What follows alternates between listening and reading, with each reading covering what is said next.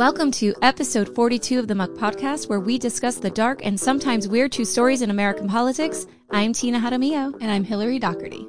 Hillary DeSantis, phase three order. What? Mm, girl, I saw, uh, I actually retweeted a video on our, our, our Twitter yesterday of, it's about a minute of the Elbow Room. Oh, There was a band, which is a very famous bar here in Fort Lauderdale. It's on the corner of Episode A1A one, guys, listen. Las- Episode one. Yes, A1A and Las Olas, and there was a band playing, and this person just did like a, a you know, a scan of the room with their phone, and it was incredible. I saw one person wearing a mask, and oh, I'm sorry, uh, a bartender wearing a mask, and another bartender wearing like a face shield, which I'm not really sure if those are things that work. I mean, can The- everything the- get in the face shield, go under? I think if you have a mask and, and, the the face, shield. Okay, well, this guy just had the face shield. So, um, but everybody else was it was packed, and they were dancing and screaming, Screaming. and hooting and hollering and drinking, and whoo, it's like, uh, you know, it, it- the the the reason why bars in fa- was in phase three is because of the how alcohol obviously you know changes your behavior makes you a little bit looser you know you, Yeah. you know the mask comes off everybody starts having fun um but we're not ready for that phase three yet no, we are not I ready. don't know. Like they're going to put schools back in and bars go in at the same time. I don't know. I- it just I'm very afraid. And the thing that I'm wondering too is um, can Broward Mm-hmm. as a county put forth an order saying, yes, the state is at phase three, but we in Broward are still going to remain at phase two? I don't I don't think so. So his order overrides any. Yeah, because it kind of I think so because even with the schools, like Broward was the last. I think Broward and Miami Dade were the last to like. w- Well, we still haven't really opened schools Right. yet, but they're still discussing it. But kind of like Tallahassee's holding money from Yeah. from public schools if you don't open, if you don't get that count of in person schooling. So that's why they're pushing for this October date. But Yeah. It's, it's, it's, we're in a nightmare state. We're in a Yeah. nightmare state. I mean, there's restaurants that are already they because the indoor it's 100% open indoor Yeah. um seating and I'm- I I yeah. got to tell you I I'm not going I've anywhere. never I haven't been to a restaurant at all. A lot of takeout. Yeah, we know we've done takeout. Well, we I've did never actually. been in the restaurant. we did one restaurant, but it was outdoor seating. Okay. But do you wear your mask un- until I you wore eat? I wore my we wore our masks till the eight. Uh, the servers had their masks on. Okay. And all the outdoor tables were spaced far apart, and they had the tables like in the parking lot. Like Right, right, right. it's this little um, Mexican restaurant that we love. Yeah. Um, but we were so paranoid the whole time that we ended Yeah. up not even enjoying the meal. That's how I would be. um, and so then we've just done takeout since then. Yeah. I think I would be so we're like, well, way. let's try, and I can't. just- yeah. No, no, no, no, no. But it was very, very spaced out, and there weren't many people, so like it, it was okay. Mhm. So what are you gonna do? Well, I don't know, but ever since this has happened, I mean, I had to stay off Twitter and every single tweet or everything through the news feed was basically or the feed of Twitter was Florida's everything's going to happen again in Florida first. Like every this Yeah. whole thing's going to shoot up in Florida first and to live here and to live under the the rule of of DeSantis, it's very very frightening in so many ways. And and especially now recently he last week um, had the thing about if you're a protester and you get Oh run my over God. and like you Yeah. get arrested and even there was a part there's part of this this order which well he wants to make it a law so i think it's really Yeah. a distraction to keep people um, from paying attention to what's really happening here but Yes. he said um, part of it too is if you're arrested in a protest and you just got your vi- your voting rights back or Yes. you're trying to get your voting rights back. Like back that's going to restrict you. it's automatically Uh, give me, denial give me a break. i know but it's So- all about suppressing voting Of and- course. and al- also, when these are these outrageous things happen, I just really start to think like, And- what and else is happening that distracting us? the from? other part of that with the police and the funding. right? Um, that if you, you know, the whole defund the police, like he's made that into like if you want to try to reallocate funds, Mm-hmm. that you're going to have like you're not going to get any money, Right. You know, um, it's so ridiculous. Yeah. it's so just scary and ridiculous, and and then like the SCOTUS possible SCOTUS pick, I, you know, oh, I, I The had woman, to, they, this woman they picked. yes, Uh-huh. who, you know, she's forty something years old. Like we will be stuck with her forever, hmm like for our lifetime. Right. So Um, anyway, I, I listen. This is what I have to say about that, and and anything else that's happening right now is that again, I think I said it last week in the podcast. I'll say it again. The power is with the people. Yeah. And our Hopefully. hopefully and the people who um you know as as long as the folks that are that can vote are sleeping and forgetting that there's a vote happening in November 3rd or forgetting to pay attention to local politics or forgetting that or think oh politics are all crooks politicians are all crooks and Yeah, we don't have gonna- time for that right as now. As long as that is how people think we will continue to spiral but we have to start paying attention and waking up because it is affecting every single person. I really thought COVID was going to be it. Like maybe No. this would wake up an entire no, nation. it's only galvanized people. right. To those But really, even the people who are paying attention is such a small percentage of, of the population. There's really, I mean, to, who pay attention to politics. the thing that that I think really needs to change and and it never will is and I know I said it last time is the electoral college like when you have a state like California that is given the same as like Montana. And it's it's people's vo- voices aren't being heard.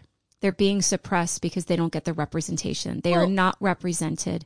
And it needs to change. Like we cannot go from an archaic rule when the country looked vastly different than it does today. And the mm-hmm. millions and mil- unless california has to split mm-hmm. into like four states florida ha- like these large states have to break off so that their voices can be heard in order to get representation Or, I mean, I, I mean, that sounds very complicated and impossible that it's ever going to happen. Or people can just get out and vote.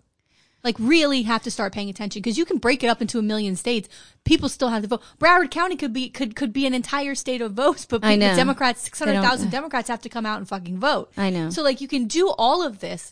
And that's really just for president. We have a governor that's terrible. We have a state Oh legislature that is awful, and we need to flip those seats. And so, and that and is people need to vote but they don't need to vote. yeah it's just this lack of understanding And I'll tell you another thing. We have a person who represents my district 93, Chip Yep. LaMarca. garbage He's a piece of trash and he sends out flyers and mailers that are absolute lies. yes He is not for the environment and that's how he Oh my plays God. he plays It's so- moderate that way. Yeah. And he's not a moderate Republican who cares about the environment. Oh, I love your beaches.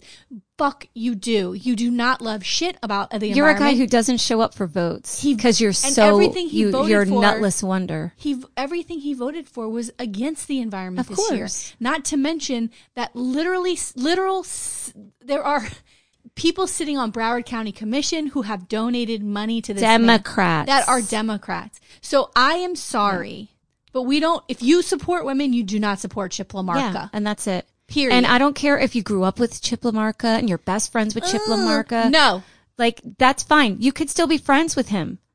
That's your personal choice. But you still have to think about what are your values if you're going to walk around saying that you're a Dem. You're not a Dem if you vote for him. No. You're not. No, and you're not All a right. Dem if you give him money. No. Okay, we're done. We're ranting. And I'm What? sure this is ha- happening in other states. This is probably happening all across the country. The same sort of of nonsense. All right. Today, Yes. we're going to tell you the story of a Ruth Bader Ginsburg. Now, Ginsburg wasn't mucky, but she fought against the muck, and we are here for it. So, Hillary is going to start today with some early information, early life of RBG. Yeah, we're go n- n- n- notorious. Ooh. All right, here we go. You ready? Yes. Okay. So Joan Ruth Bader Ooh. was born March 15th, 1933, Pisces, like me, at Beth Moses Hospital in Brooklyn, New York City, the second daughter of Celia and Nathan Bader, who lived in the Flatbush neighborhood of Brooklyn. Her father was a Jewish em- immigrant from Odessa, Ukraine, at that time part of the Russian Empire, and her mother was born in New York to parents who came from Krakow, Poland. The Bader's elder daughter, Marilyn, died of meningitis at age six when Ruth was 14 months old. When Joan started school, Celia discovered that her daughter's class had several girls named Joan, so Celia suggested the teacher called her, call her daughter Ruth to avoid confusion. Oh. Although not, not devout, the Bader family belonged to East Midwood Jewish Center, a conservative synagogue where Ruth learned tenets of the Jewish faith and gained familiarity with the Hebrew language. Celia took an active role in her daughter's education, often taking her to the library. Celia had been a good student in her youth, graduating from high school at age 15, yet she could not further her own education because her family instead chose to send her brother to college. Mm-hmm. Hmm. Celia wanted her daughter to get more education, which is which which she thought would allow Ruth to become a high school history teacher. Oh my gosh. Could you imagine? Those are the dream. That's the dream she had for her daughter. Like she could be a high school history oh, teacher. Oh, I love it though. It's amazing. But Yeah, and then like, and now yeah. look at what she did. It's crazy.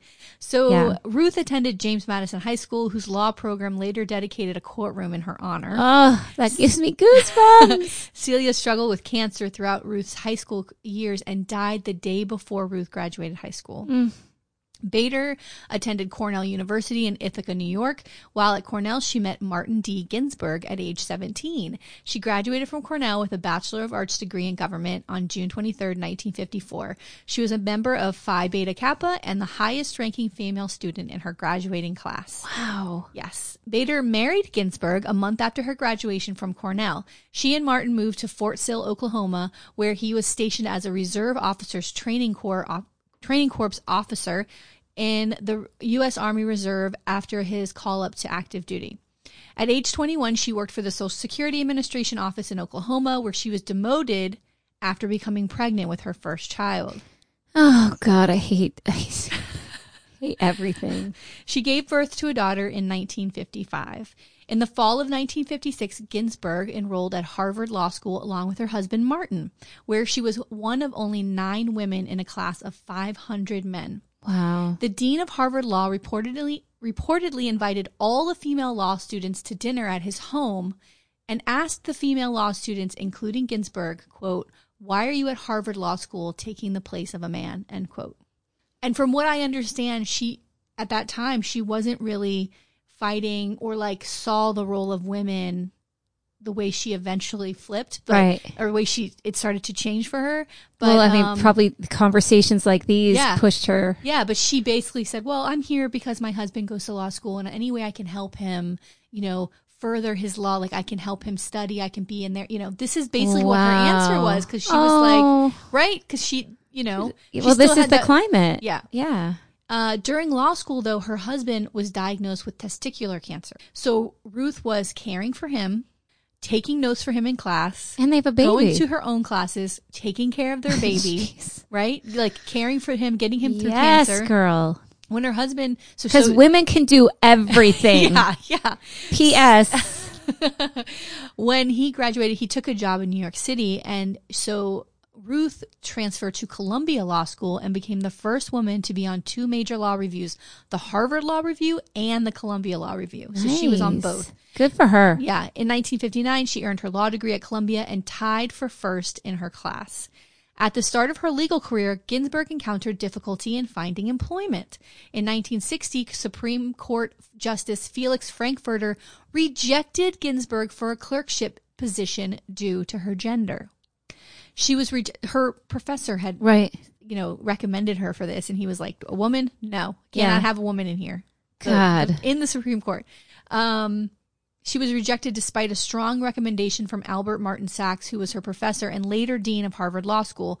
Columbia law professor Gerald Gunther also pushed for Judge Edmund L. Palmieri of the U.S. District Court for the Southern District of New York to hire Ginsburg as a law clerk, threatening to never recommend another Columbia student to Palmieri if he Yes. did not give Ginsburg the opportunity and guaranteeing to provide the judge with a replacement clerk should Ginsburg not succeed.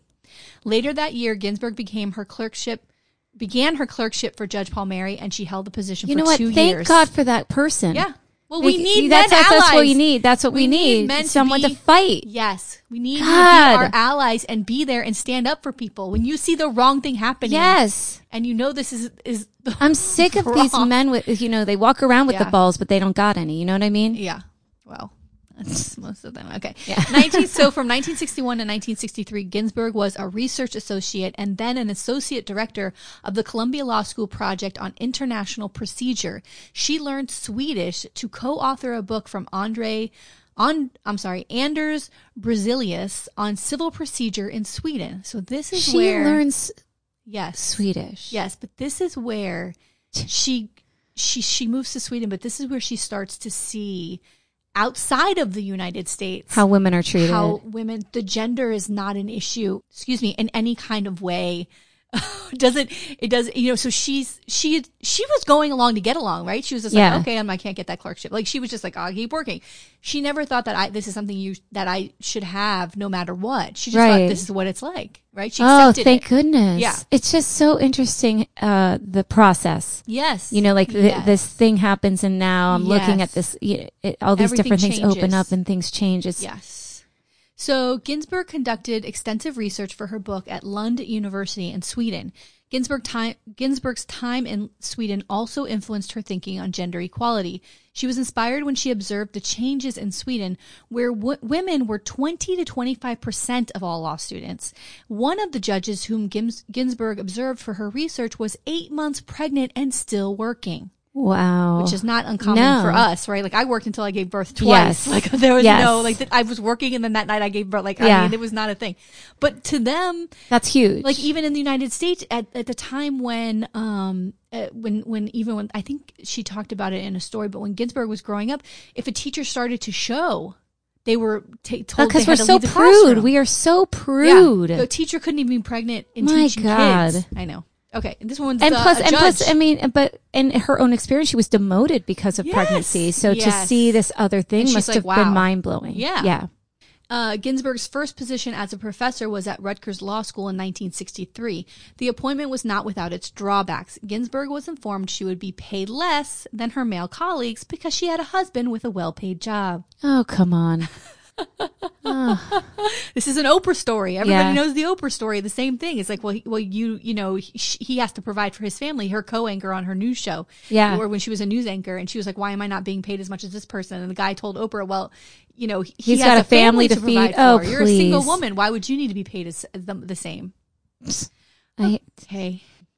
At the time Ginsburg entered academia, she was one of fewer than 20 female law professors in the United States. She was a professor of law, mainly civil procedure, at Rutgers from 1963 to 1972, receiving tenure from the school in 1969. In 1970, she, she co founded the Women's Rights Law Reporter, the first law journal in the U.S. to focus exclusively on women's rights, nice. not just reproductive rights. We're talking Right. about Equality, working. Yeah, yes. yeah, yeah. Uh, from 1972 to 1980, she taught at Columbia Law School, where she became the first tenured woman and co-authored the first law school case book on sex discrimination. She also spent a year as a fellow of the Center for Advanced Study in the Behavioral Sciences at Stanford University from 1977 to 1978. So she's also doing this thing where she's learning behavior and like why people, why humans, or at least Americans probably think the way they do Right. about gender roles, right? So she's not only just studying the law and like, why is this law set up this way? How can we change it? She's studying, you know, when you can, when you have an oral argument and you can, and you can argue a certain way, you, and you say the right words, you can start to change minds. And I think that's why she was studying that behavior of like, okay, if this is how men think or women think, like maybe if I give an argument like this, Right. Right. Oh, I love it. Yeah. So in 19, so the ACLU. So this is where she starts to, uh, you know, really fight for gender equality. So in um, 1972, Ginsburg co-founded the Women's Rights Project at the American Civil Liberties Union, also known as ACLU. And in 1973, she became the project's general counsel. The Women's Rights Project and related ACLU projects participated in more than 300 gender discrimination cases by 1974. Oh my God. Yeah.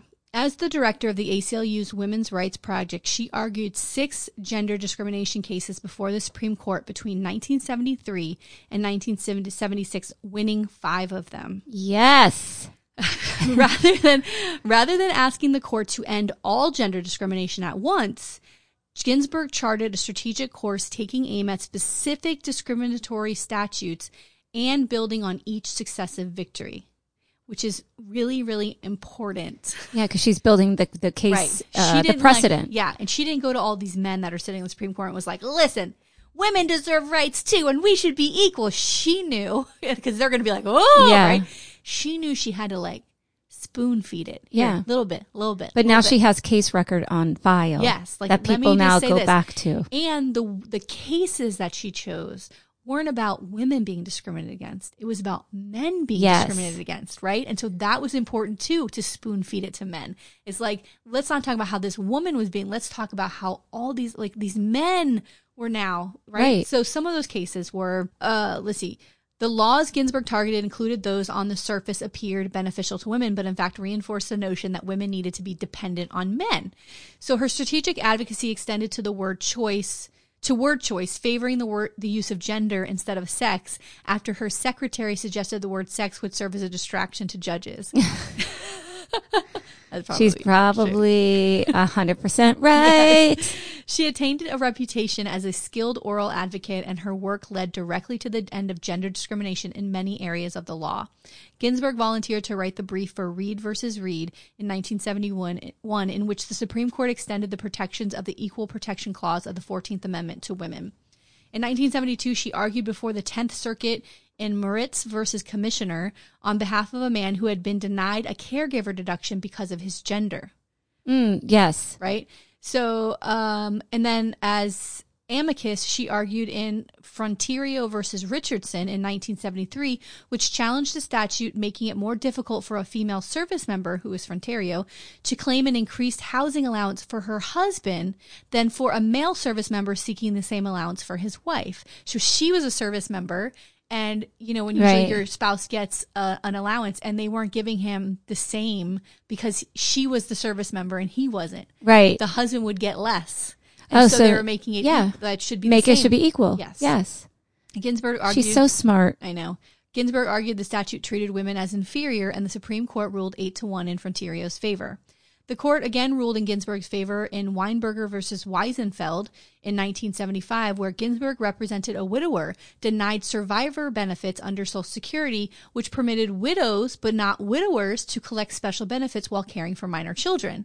Which is another one. The, Right. the husband's the husband's wife passed away, And he can't get anything. He applied, and they were like, "You're a man. You're not getting these Yes. things." And this for wife, and so she argued, and she also won that case. Um, she argued. Okay, yeah. She argued that the statute discriminated against male survivors of workers by denying them the same protection as their female counterparts. Um, in 1973, the same year Roe v. Wade was decided, Ginsburg filed the first federal case to challenge involuntary sterilization, suing members of the Eugenics Board of North Carolina on behalf of Nial Ruth Cox, a mother who had been co- coercively sterilized under North Carolina's sterilization of persons mentally defective program on penalty of her family losing welfare benefits. Oh Let me tell you. God. Okay, here's the thing. I'm gonna do this story because I then looked up this Yes. or look, look looked up this looked Looked- this up and uh abortion and the this woman what's this woman's name margaret sanger is that the right name who is all about women abortion rights and fought for women to have she was all about birth control women being able to make their own reproductive choices and this and that she was all about you know she's she's a lot of people think that she's a hero but the fact of the matter is she thought she was about cleansing populations Oh God. and a lot of women of color were sterilized. Of course. Um, and well, this- look at what's happening now right. in, in the detention centers. Yes. Yes. I mean, same it's, thing. it's it's um, but this eugenics, this whole thing about yeah. So this, this eugenics is very and Planned just so Parenthood. I think Planned Parenthood just now um, is saying this woman was awful, but it's been way too long that it's taken for them to do that. And it was about purposely sterilizing black women.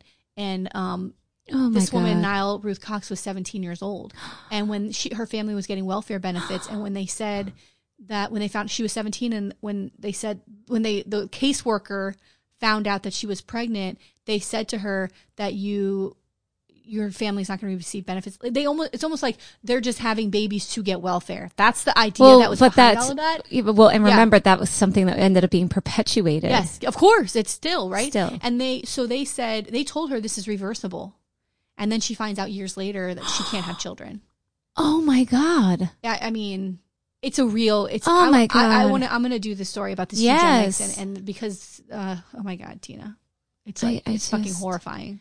Like it's people that just get involved in other women's Yeah, choices and bodies. but it's always white women are the ones who benefit from voting. Of was white women who got the right to vote first, and it took decades and decades for a black women to get the right to vote, and this, and they're always left behind when it is in these discussions. And look, it's even about abortion rights. This was this was targeted. Oh my God. targeted against black women.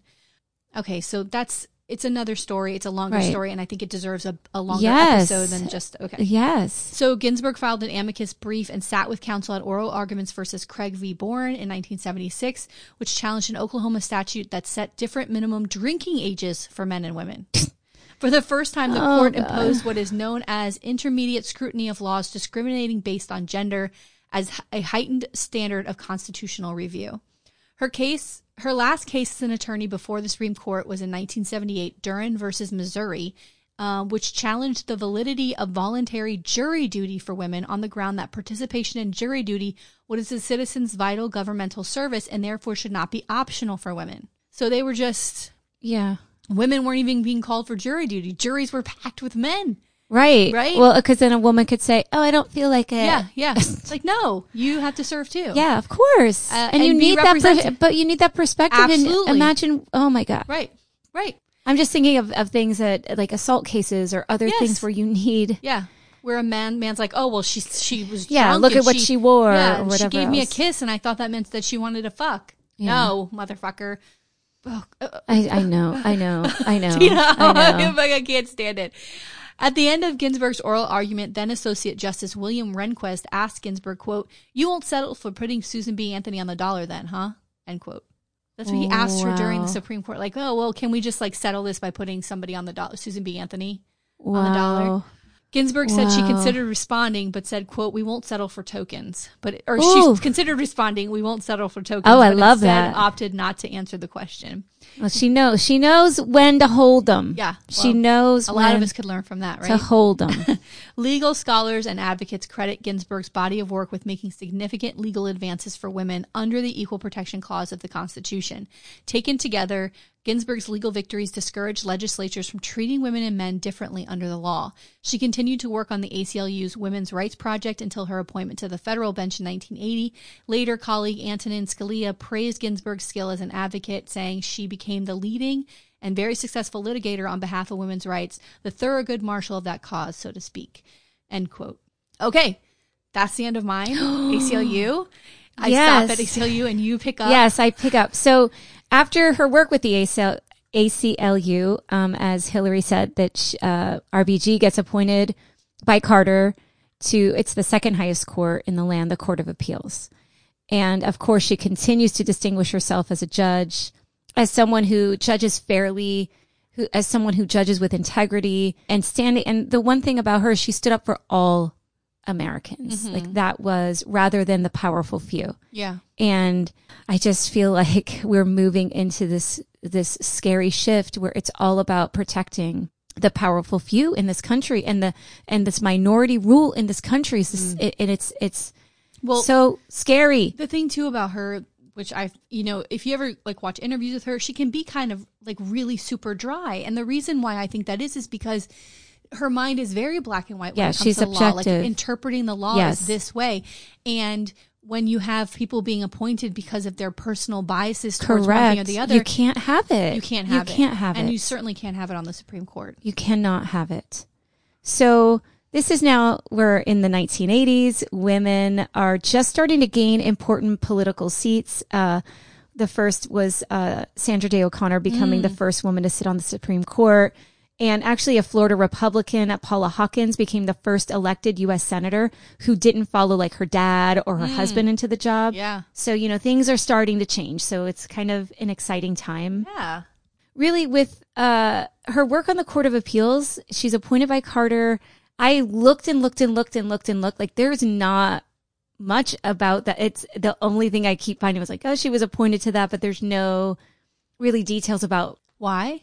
no not why but like what she did on that court Oh, like you know what i mean like Right. um i just couldn't find much so i'm just gonna kind of Yeah. move into scotus Okay. so and there's so much that she's done I know. I know. um, so I kind of, I, I feel like we could spend multiple episodes just talking about really each case. You know what I mean? Like, because there's so many different things. Um, but I wanted to highlight some landmark cases okay. that she was involved in, and I'm kind of going to go sort of chronologically through some major um, uh, cases. So one case that was really important is this this 1996 uh, case is U.S. versus Virginia, And this was a sex discrimination, women's rights, sort of gender equality case. And it was focused on the Virginia Military Academy. And so at the time, it was the only public, all male public university in the United States that did not want to admit women and was not admitting women. And they thought instead, um, sort of to appease women who were trying to apply, we'll just create this separate Mm. female academy. So we'll have this established academy that's been here for hundreds of years, but we'll Right. just make a new little one on the side for the women. and uh, This will shut up the ladies. yeah, this will shut everybody up. And Ginsburg said that the refusal to allow women into this academy violated the 14th Amendment, basically that individuals of similar situations must be treated equally under the law, meaning that gender can't be used as a means to discriminate, nor can race, right? As we saw in like Brown um, versus Board of Education and other cases. And so this is a public university. If it was a private university, that would be something different. But this is public universities are federally funded. Right. So that's where this issue becomes a problem.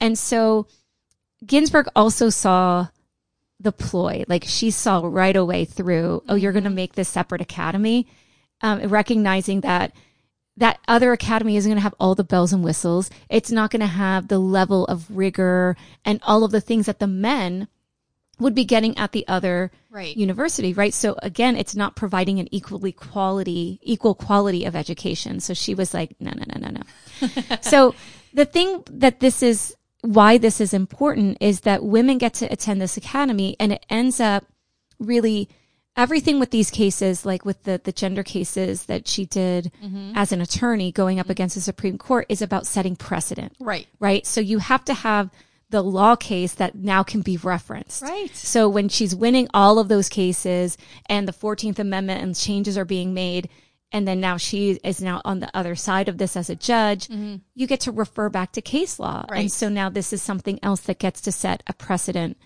um, for it. And the thing is, it's like 1996 isn't that long ago. Right. You know what I mean? Like Yeah. it really isn't Right. and that this was still something that this academy was like fighting so hard to preserve. Mm-hmm.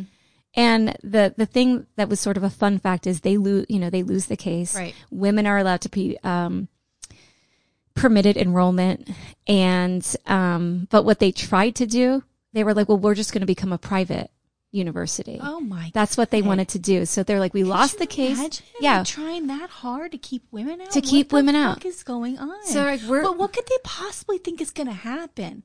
What is Yeah. what is the worst thing that's going to happen here? I just feel like it's all of like, like, like women are going to be a distraction, and you know, uh, women aren't strong enough, and it's war, no, and it's maybe men need you to know. get their shit together. Then yeah, maybe, Maybe we're not maybe just they're the weak for- ones because yeah. they can't control like. themselves. Can't you get your shit together? So You can't just work and have Yeah. a woman next to you. Get your they can't penis under it. control. get it under control. Ugh. So the thing um, that was great is that so they thought, okay, we'll go private because then um, we won't be held to the Fourteenth Amendment. But thankfully, the Department of Defense was like, listen, you want to try to do this? We're going to revoke all your ROTC programs. Ooh, bye. and you won't then what like you're trying to be in a military academy that you can't do it and so they let it go they remained um, public and women got to come in so And I'm sure everything's just fine. The world hasn't fallen apart. I know. The school Give didn't sink into the middle of the earth. Everything's fine. Like just relax. Yes. Relax, bro. i mean so i kind of wanted to hit on like try to hit on sort of different um, types of justice you know we have like with this particular case it was focusing on um, gender equality. And so there was this case in 1999, Olmstead versus LC, that was a disability rights case that, um, you know, her ruling um, allowed, you know, her vote uh, was part of allowing this to happen. And they ruled that under the Americans with Disabilities Act, individuals with mental disabilities can have community based housing and don't always have to be institutionalized. So there was this point where like like people were just you know thrown in mental hospitals rather than being in a more independent sort of um, housing outside of an institution. So that was a really big Wow. case for people with disabilities and mental Right. health issues. So that was a really important case for that. Um, there was an environmental justice case uh, in 2000 called Friends of the Earth versus Laidlaw Environmental Services. And this is an interesting case because basically um, residents sued this company because there was a lake and the lake wasn't clean. It was polluted mm. by this company. So now like people couldn't use the lake anymore because of the pollution. And the company was like, Hey, this is a moot point because we're no longer polluting the lake. Like, yeah, it was polluted because of us, but we're not polluting it now. So you can't like sue us. What the fuck? And so it was about this idea of like things being moot, like, oh, because I'm not doing it anymore, like I can't be in trouble for it. And yeah, but it's a really important case because now they, they you know, they lost uh, that case and it serves now as a warning to other companies. Like you can't just go trash the environment and 10 years from now go, well, I can't be sued or held responsible because I'm not doing it now. Wow. Like, so I could I can't even imagine that that was a thing. That was a That thing. like you murder someone, right? Yeah. And you walk away. Well, I did it 10 years ago. You can't hold me. yeah, me you can't hold me responsible. Wait a minute. so they can still be sued after the fact. Good, so good, that was like a really important environmental justice cause that thankfully won. And then I wanted to do, um, of course, I had to do some of her dissents. Yes. So yes, yes, yes. I hate to bring this up because I feel like it's still traumatic. 2000, the Gore Bush election. and I just had to do it because of Florida, because it's basically about Florida. Yeah. And so they ruled against allowing Florida to have a recount. And she simply said in that ruling, like, I dissent. Like, that was it. Um, this case, this often makes me wonder, like, what would have happened if they allowed the recount and through, like, if Gore would have won through a recount? What like, would where would we Yeah, be it's a- today? it's a very, it's a you know, very because after interesting Bush, yeah, because after Bush, we get Obama. Well, you know what I mean? I like, mean, would well- Obama have come? Uh, Well, would Gore wait, have won no. a double term? Would Obama have come? no, because Because then Bush would have still come in there in between. Would we, wouldn't have, have had the war on terror? that's Like, right. that's it, Tina. that's it. That's the difference right there. the war on terror is Yes. what, what screwed us up as a country. yeah. But you can't fight an honest- ideology and go into countries that have nothing to do with it for oil and try to pretend you're on a war on terror. God damn it. My God. I'm sorry. Her eyes they turned black like They the devil. They Listen to me though. I'm sorry. No, it's your that's the thing. That's it though. That's the thing. Would 9/11 have happened? Probably. Probably. What would Gore's reaction have been the same? Probably not. Because he would have gotten that information from reputable sources. Right. Well, wouldn't there wouldn't have been a Cheney who was a puppet master. Yeah. I mean, you know, Controlling everything, Whole, you know. there was a whole aspect of things, but here's the thing: there can't be what ifs anymore. Yeah. It is what it is. It is what it is. And you're right. There would be no Obama without a Bush. Obama got Yeah. elected on based on uh, coming out of the what Yes, what at hope, the time hope, was the darkest hope. part of our country's history at that you know moment. what? You know what I think though? Like I we are, reflect back on that and I'm like, I, I remember at the time I went to DC. I, I went on a, a, a, a march in DC in like the early 2000s against Bush. And I gotta wait. I gotta stop for a second. I just said the darkest time in our history. That is No. certainly not the darkest time in our history. I mean, we've Well, maybe your lifetime like, is yeah, what but you like meant. from what Yes. I've witnessed. But please, I do not Yes. want think that I think that's the darkest time. no, but I remember just having such anger towards the Bush administration. Right. Um, but reflecting back now, it is, I did not have the terror in my heart that I do with this administration. Oh, all right. So in 2007, there was another um, dissent. This is dealing with reproductive rights, and it was Gonzales versus Carhart, and there was a partial abortion ban um, bill, and it um, this was the first time that SCOTUS restricted a type of abortion. This is where like now they're like chipping away Right. at abortion rights. And and in this case, um, with this particular partial abortion ban, it was the safest method to avoid severe damage, like to a woman's uterus, and and and that is, you know, if there's like health concerns or risk to the, either the woman's health or or or you know the baby, and they have to do this. But in her dissent, she wrote. The court deprives women of the right to make an autonomous choice, even at the expense of their safety. This way of thinking reflects ancient notions about women's place in the family and under the Constitution, ideas that have long since been discredited. And it just, it's just a shame. It's just a shame that, um, and this is 2007, you know, It's gotten Um, worse. and it's gotten worse, but it's, you know, they start with that and then, and, and, and then that passes. So now the door is cracked open Yeah. You know, and it's getting wider and wider well, and wider had a and very, wider. we, you know, and, but she's always she had the very comp uh, like what people thought was a controversial statement about Roe v. Wade and how she said it should never have been decided in the Supreme Court, like kicking things back. Like the, I'm sh- maybe you'll get into Lil- Lilly Ledbetter, but like kicking that back to the legislature and saying the ball is in your court, like this is for Right. you. They should have done that with Roe v. Wade because what they did is do a full ban, like when they talked about when she what she did with the gender equality and just going back with these little these smaller cases and spoon feeding Right. it abortion should have been the same thing Yes. what she did is like this full ban now opened the doors for states To chip come back, to and come in. and It's- every year they've made it more and more restrictive Yeah. So um, in 2007, Ledbetter versus Goodyear. yes We have this other gender discrimination and this other dissent. So Ledbetter wanted to sue because for years she didn't make the same amount of money as the men at the Goodyear company. And she ended up winning, but she lost on the appeal, which is what pushed it up to the Supreme Court. And everything was about the length of time that passed. Right. And it's um that she had to file within 180 days of the pay.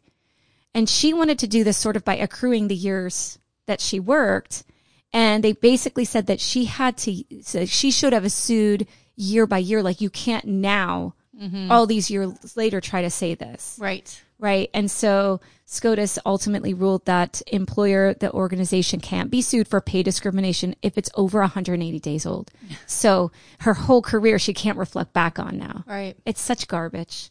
So uh, her dissent, she said, our precedent suggests and lower courts have overwhelmingly held that the unlawful practice is the current payment of salaries infected by gender based or race based discrimination, a practice that occurs whenever a paycheck delivers less to a woman than to a similarly situated man. Mm-hmm. And going, it's again all about sort of the lower courts. yes And um, I, I think she was right because now Yes. look. But the way she even delivered the dissent is she did it from the bench. She Yes. sat in her chair and read it, and the press was all sitting in the room like, "What the fuck is going on?" Yeah. Like this was the first moment where she started to really set Push. herself apart and become more of a like vocal. icon. Yes. you know, because it was a very uh, it was it was a dramatic thing to sit at the bench and read it. Like I'm going to make sure you see and hear what I'm saying yes. to you because this so is that important. people understand and it's written down. Yes, and and, she said this now the ball is in your court. And I think within the next year or the year after, the Lilly Ledbetter Act passed in Yes. the legislature because she said this is not for us. Right. The legislature has to pass this. It has to be made a law. this isn't like Supreme Court is not for making laws. Like No, that. no, no, no, to be- no. They the judicial and the legislative have to work together. In and this way. is where with reproductive rights, like I don't know what's going to happen because now, I mean, these states. It- girl, it's fucking over. It's over. And and listen, and I hate saying that, but you know what?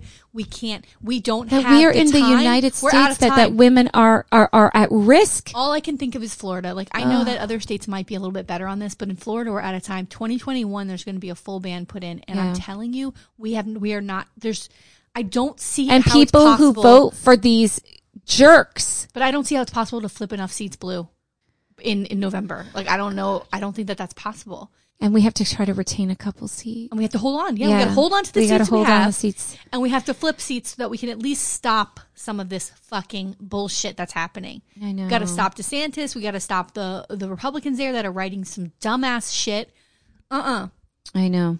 And we have to stop Democrats for voting for stuff like this too. Five Democrats in Florida House voted for the the parental consent. Yeah, no, garbage. Get out. Get out. You're not a Democrat. well. You're not a Democrat. Like, have your personal beliefs, but you got to vote. You got to vote the right way. Right. And and if I'm sure people have listened to our little Muck with Anna Eskamani, but please go back and listen to it. She's the sitting rep. She's she'll be reelected in November, but she talks about this and she talks about why we need to normalize abortion and Yes. normalize the way that we talk about it and And it's scary, our- but it has to be done. yeah, all of the stories about it, it needs to be more normalized because otherwise no one's really going to support it. All right. All right. 2013, mm-hmm. Shelby County versus Holder. This is voter discrimination and it's another dissent. So the court in 2013 ruled 5-4 that states with a history of racial discrimination mm-hmm. no longer have to obtain a, ple- a pre-clearance before ch- changing voter laws. So before, if there was this history of racial discrimination, like they had to get clearance before they could just willy nilly change a voter law if it's going to impact, right, um, black and brown communities, Right. which is what it would probably do, right, Right. because of the history of the state. So now that means states can do that and further impact those communities and restrict access to voting. It is unbelievable that that is permitted. And RBG noted that this would offer no protection to citizens whose rights are violated by the state, which the 15th Amendment allows for. She says, quote, throwing out preclearance when it has worked and is continuing to work to stop discriminatory changes is like throwing away your umbrella in a rainstorm because you're not getting wet. Mm. And it's five four, five, you know, and like now, oh my god, it just the fact that she could be replaced by just a horrible human being uh, is is is is like it's like such a disrespect to her legacy. It, Yeah. It's it's like it's like repla- it's like replacing her the antithesis of her, Right. the direct antithesis Well, of her. and it's a woman who has benefited from the. Oh Oh, she's being replaced by a woman who Who helped her sh- get to the position she she's opened, in. She opened the Give a doors for women to be in law. She opened Give me the a doors break. For, for that woman to she she should be ashamed of herself. she an RBG opened the doors for this woman to make the to have the opportunities that she had, and now she's going to replace her on the Supreme Court. And Oh my god. but here's the It thing: is. let's it wait. is- I know. Uh, I'm hoping more stuff can't about the cult comes out and like people like I don't know anything about that. I, I'm just saying, like, let's let us. We can't. It's Tina. If I I allow myself to be overwhelmed with all of this stuff way too much, and I Yeah. got to tell you, like, I got to stop. Because Yeah. if I sit here and get consumed with it, like I'll never leave my house. I'll have to quit my job. I'll run away from my family and live in a cave. Because I'm telling you, like I don't want anything to do with it. Yeah, no, I know. And it's so, it's so we can only control what we can control. Yeah. And so if we can, if I have to focus on Florida or Broward County or whatever, like let's do what we can do here. Yeah. We can't help Supreme Court. We've got stupid assholes like Mitch McConnell and Mitt Romney, a fucking traitor to the American Yes. people, all of oh, traitor to women, and in I don't due know how they time sleep. they're all I don't going to know get how. I don't know how their family can look them in the face. 2014. How can they look in the mirror? I know. 2014, another dissent. Um, this came with Burwell versus Hobby Lobby. Oh, Please, people, like, look, don't shop at Hobby Lobby. I Can you go to love crafting. Okay. Please. I love to sew. I crochet. You know, I love, I will never, I've never stepped foot and I will never step foot in a Hobby Lobby. No. Please don't give your money to that. Like you got your Etsy shop, go find somewhere else to get your materials. Please, for the love of God. Like if you give them one dime, then you are complicit. Yeah, and also while we're on it, don't go to Chick Fil A. Goodbye. Oh God, off. please. Go fuck yourself and your Yes. waffle fries hard. Yes. Go fuck. Stick them right up your ass. Yes. Your chicken sandwich. Nobody gives a fuck. no about one. Uh, Chick-fil-A. yeah. No, I haven't had a. I, Put these motherfuckers Out out, of of business. business. I don't know where Burger King where they stand. I don't know where McDonald's stands on issues. yeah.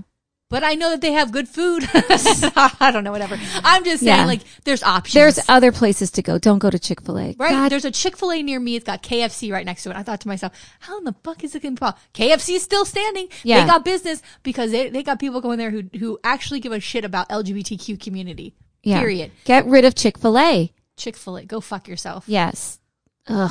Close And- on Sundays. Close every day. Yeah. Oh my god. How I can't dare you. stand it. I can't stand it.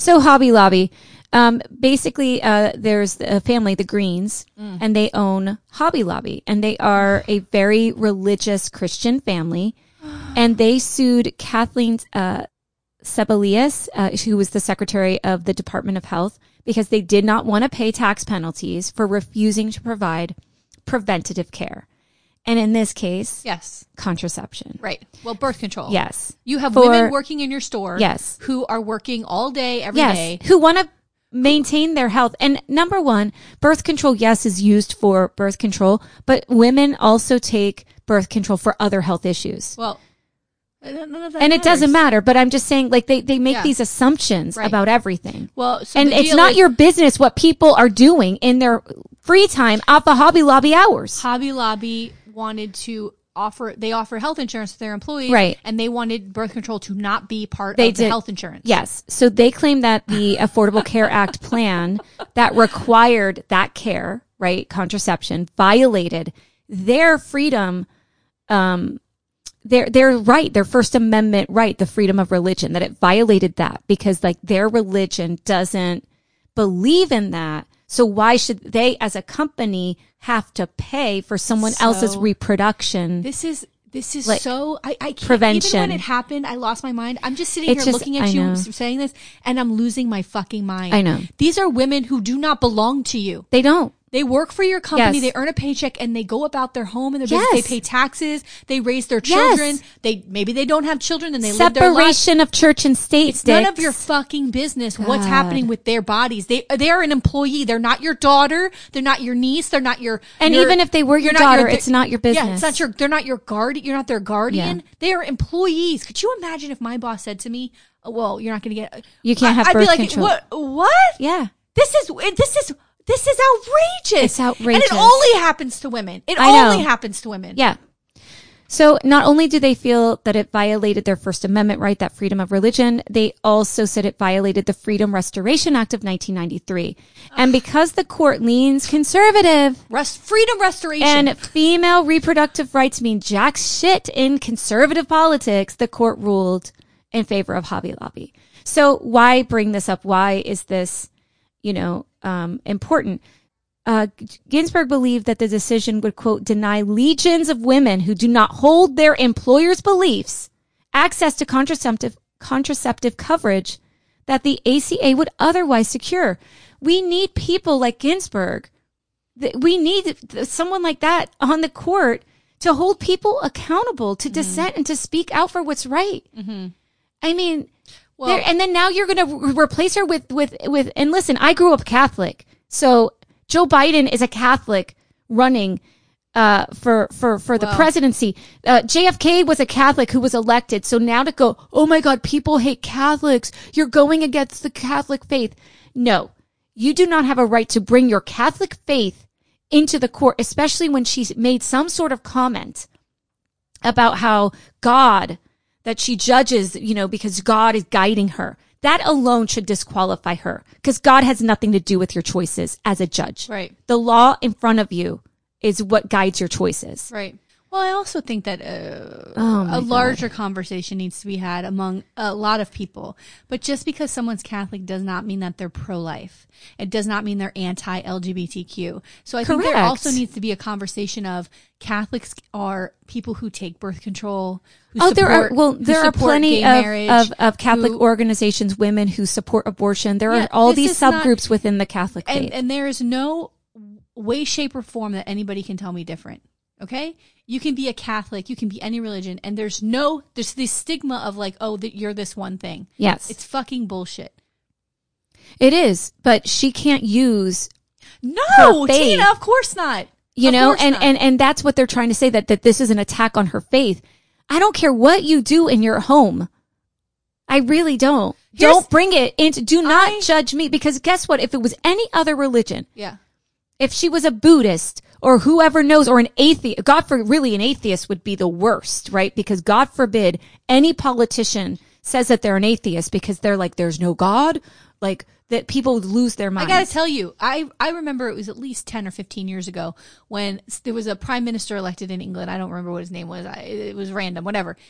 Somebody, a reporter, after he's like, "Oh, what? Where do you go to church on Sunday?" And he he looked at them and said, like with this face of like, "What the fuck?" He goes, he goes, um, "Where I worship is something I would never even discuss. It has nothing to do with my job." And I thought to myself, "That's exactly right. I don't want to hear It about doesn't your matter. religion. If I'm voting for you, that's the last thing I give a fuck about. Yeah, I it don't. doesn't care. matter. Stop talking to me about your religion. What are you to, what are your policies? yeah Period. but but you know religion I don't care this woman's religion Catholic. I don't is care that she's destroying Catholic. religion is what has destroyed our country it has religion has destroyed Well, because the the, people- because those they, that particular ideology is seeping into our laws I believe it's the people who allow, they believe that the, they, they are under some weird, wacky assumption that that needs to guide them in their decision making. And that's what's dangerous Yeah. is because it's what's good for them is good for the Yes. entire world. And that's, And that's- not that's the not case. true. Especially if you're representing an entire district of people. come on They're not all, Oh you're, my you're God. assuming they all believe what you believe. And even if they don't, you're not assuming it. You're just like, well, I know it's and i can't handle like the same people that like scream about the constitution separation of church and state they the, it's just like they don't see the distinction. No, they pick and choose. They pick God. and choose what would what they want, what they want to, you know. All right, 2015. I'm not going to go into this because Just, you. uh, let's just call this episode two two women screaming because that's what it is.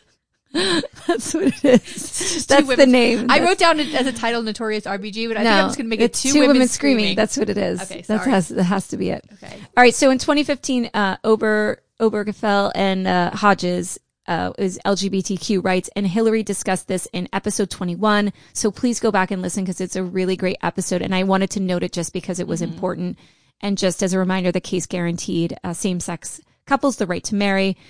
And Ginsburg turned to the 1996 Virginia case that that military academy as a means of support, noting that it would be sex discrimination to deny marriage based on gender. So again, it's all about setting those precedents. So that it's so important to have uh, those cases as a ref- to to refer to. Um, so there was in 2015 Arizona state legislature versus Arizona independent redistricting uh, ruled that states states could try and take politics out of district mapping through the creation of a commission. So that's where it's not sort of decided by the political party in charge. There's a separate bipartisan commission that gets to draw the lines. yeah. Um, 2016, Whole Women's Health versus uh, Hel- Hellerstedt.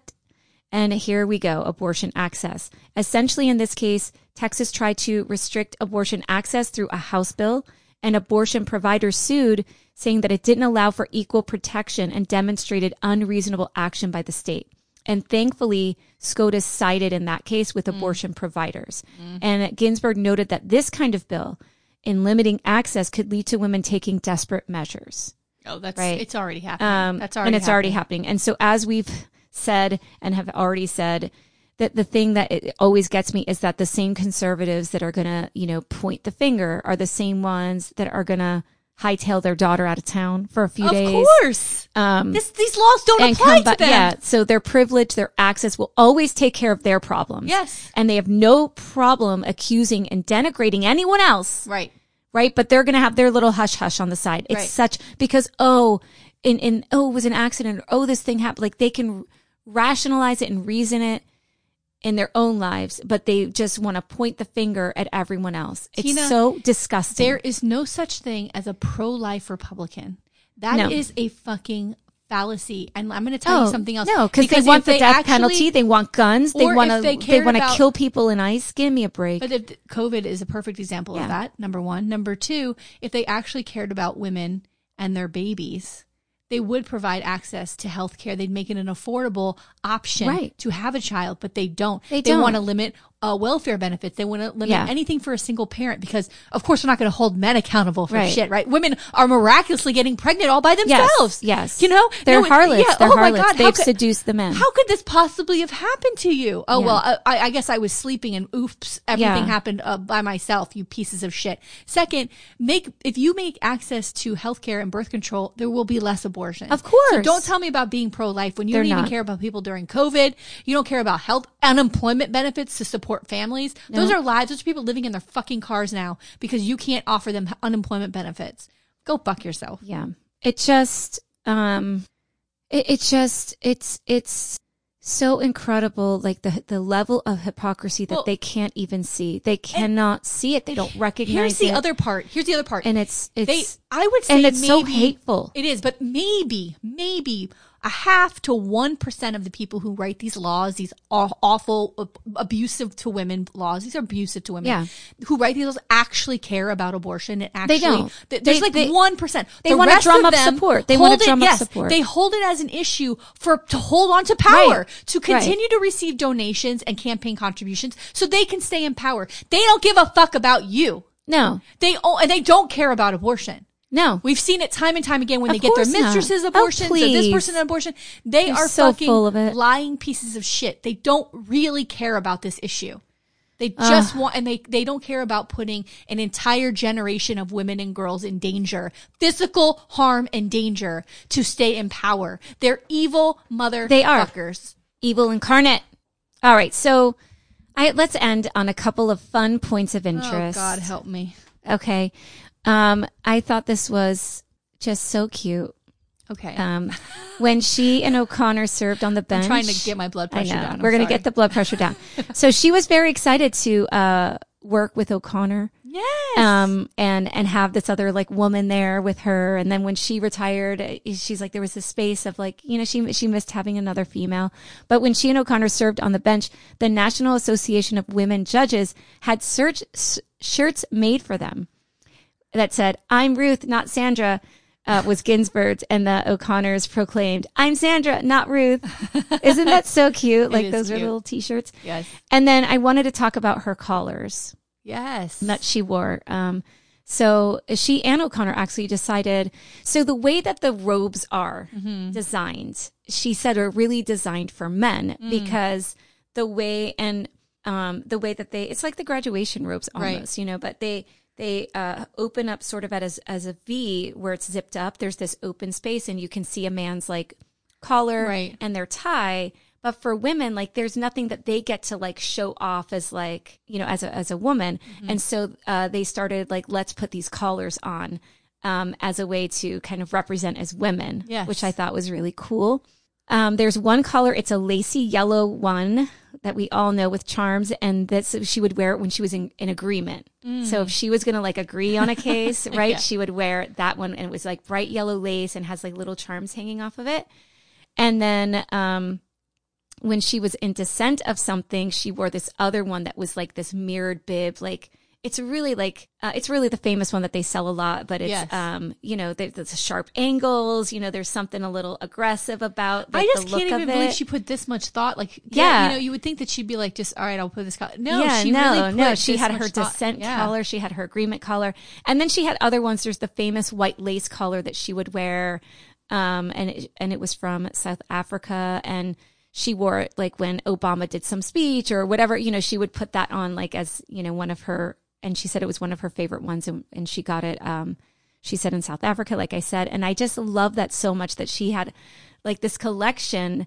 And they each had a different significance, and she would wear it on a certain time. So Oh, I, would thought that was those in like a museum or something. yeah, I was like, how cool is that that she was thinking about like what message this could send and and having something just for like women to wear and I don't know, I loved it. So that made me really happy after reading through some of the stuff that she fought against and that's the story, right? Ruth Bader Ginsburg, activist, lawyer, judge, and revolutionary. Wow. And I'm, you know, I, I feel at least like lucky that we in our lifetime got to witness such an incredible icon and Yeah. and and have someone fighting for women yeah, and to feel like that we're going to go. And move to a time that was like before our time like Yeah. i feel like we grew up in a time where you know women were empowered you know like i was like a 90s girl like i don't know like there i there, there were things definitely i mean I, i've dealt with a lot of sexual harassment and things like that on the job and and other things that we still are fighting against Mm-hmm. and just a slew of things but it wasn't like living in the 50s you know what i mean like we could go to college we could acceptable. you know, work and move up in the ranks and, and things like that. And to think that we're like shifting and, and, and, and, and wiping away decades, decades of rights. Oh, Tina, it's it's I know. it's bringing tears to my eyes. I know. Like it's it's frightening to have And a we- daughter. and- like it's frightening yeah. to have a daughter. It's frightening. And our even, children like, my have to grow up like in to have this. to to even think that you know this is something that I have to teach him that this is an incorrect behavior or this is not the And way this isn't, we treat yes. people or That's not how you treat women and that, we, yeah, that we, I mean, and that's the thing. Like we have to have these conversations with our kids. And I just think that also this there's a boldness to it, a, a boldness to this hatred, a boldness to this want to control uh, human beings or or suppress voting or you know there's a there's just and there's no it's almost as if they're they're I mean they're doing it in the daylight and they're not being held accountable. And I don't know what happened to that. And I don't know if it's because it's all overwhelming and maybe in a way that's how Trump, you know, where one thing would have been an issue for a while, now every day is an issue and so Yeah. everything's kind of being ignored. Everything's being like it like it's okay, accepted. it's accepted. And I just, I just don't know who these women are. I can't wrap my mind around some of these women.